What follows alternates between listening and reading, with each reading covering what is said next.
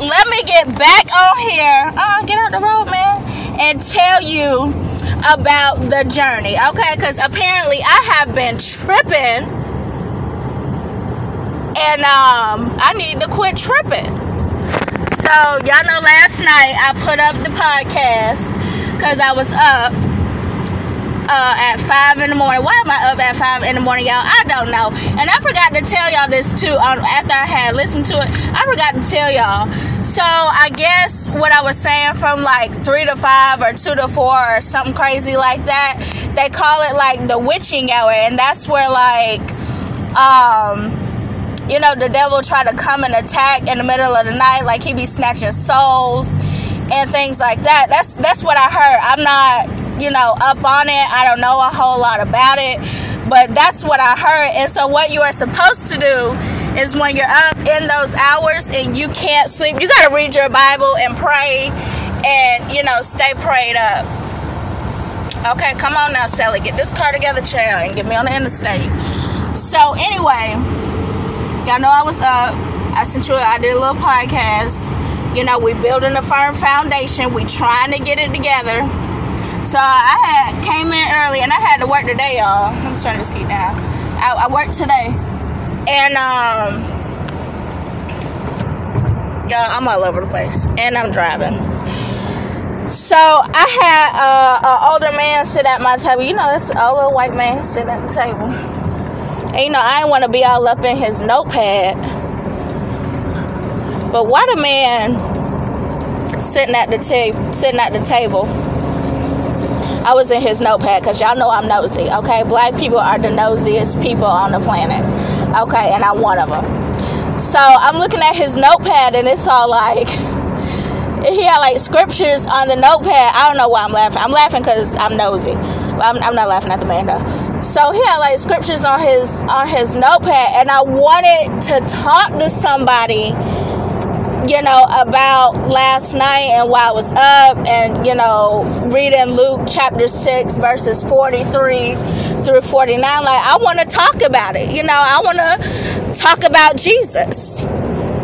So I'm looking at his notepad and I saw Luke on his notepad. I'm like, well, he must be like some kind of preacher or something.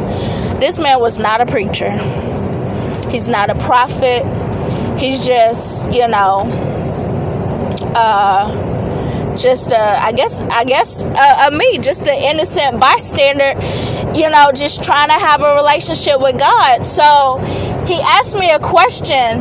Well, I asked him. I was like, "What are you reading?" And that's how I uh, got some girl. Where you came from? And that's how that's how I got to him. I was like, "What are you reading?" And he goes, um, girl. He goes, well, let me ask you a question first. So I was like, okay. So he asked me a question. He was like, Where do you get clear water from? And I'm thinking, like, you know, our water is dirty. You know, I'm at the Longhorn. We the cups don't be clean all the time. Like, we have to clean the cups. Like, I don't know. You know, so I'm like, Oh, you get it from Iceland. Like, that's where they have clear water at. And, you know, they drink it, you know, right out the stream because that's what they do in Iceland. I saw it on TikTok.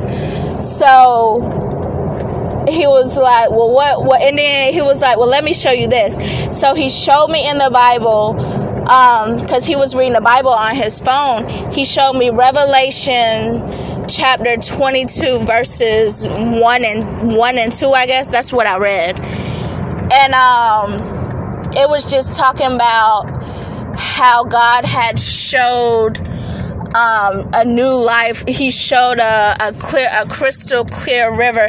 You have to go read it. And the way he translated it was, I have to go read it too, but I'm driving, so I can't read it right now. I'm being somebody back seat.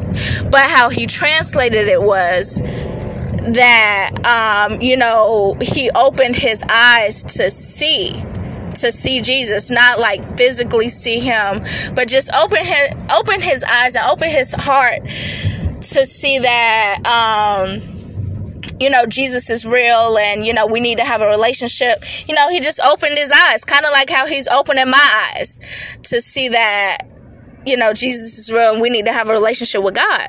So i was like okay then. All right, you know, because, you know, I'm trying to build a foundation and, you know, he opened his eyes. So, I really don't even know what I'm trying to say. I know what I'm trying to say, but I don't know what I'm trying to say. So, um, I had told him how I went 20, how I told him how I grew up in church and never really had a relationship with Christ and how I went 28 years because when I turned 29 last year is when I actually started, you know, to do right and want to have a relationship and, you know, open my Bible and read my Bible and things like that. So he was like, Yeah, you know, I've been walking with Christ for like 35 years. And he was like, It hasn't been easy. You know, he shows me new things every day. And I'm like, You know what? I like that because I feel like if you have a relationship with Jesus, y'all just automatically friends. And I think that's why I'm hard on myself because we're supposed to be automatically friends and we're not. Why they got the tape on the door? How you know which door is yours? What are y'all doing? So, anyway, I just wanted to come on and, and just say that just a little bit. Like, I got a little revelation uh, at the workplace. Jesus is working. I, I mean, I knew he was quick, but I didn't realize he was like Speedy Gonzalez. But anyway, oh, hey, dog. I just thought I'd share that with you all how um, Jesus is opening my eyes. If you get a second or a chance throughout the day, not when you're driving, apparently you know, go and, you know, just peek at the scripture, you know, Revelation 22, verses 1 and 2, and, you know, tell me what you think about it. You know, if, if, you know, Jesus is like, you know, he's, he's tapping on folks and he's waking people up, you know, because after I had told him that, you know, I didn't have a relationship with Christ, but you know, I went 28 years and now I'm 29, knocking on 30, and I'm like, dang, I got to get it together. You know, he was like, and that's happening to a lot of people. A lot of people who have grew up in the church, you know, are now trying, are now finally waking up, are finally waking up like God is, you know, opening their eyes. And before he left, he told me, he was like, you have to pray and ask God to open your heart and I think that's my problem. I never really prayed and asked God to open my heart. Like it's just been, you know, closed off and shut down, I guess. I don't know. But yeah, so we're just gonna pray. Uh, who getting a package? Is it me? Am I? Oh, you want to come back? I'm sorry. so I just wanted to uh, come on and just share that with you. We're going to pray real quick and just ask God to uh, open our hearts. Dear Lord Jesus, come into our hearts, Lord and help us open our hearts for those who have trust issues. Help us to learn how to trust. Help us to, you know, take these walls down. Heal our concrete hearts remove our stony hearts and give us a heart of flesh. So that way we could be able to receive um, in the manner that needs to be received. In Jesus' name I pray, amen.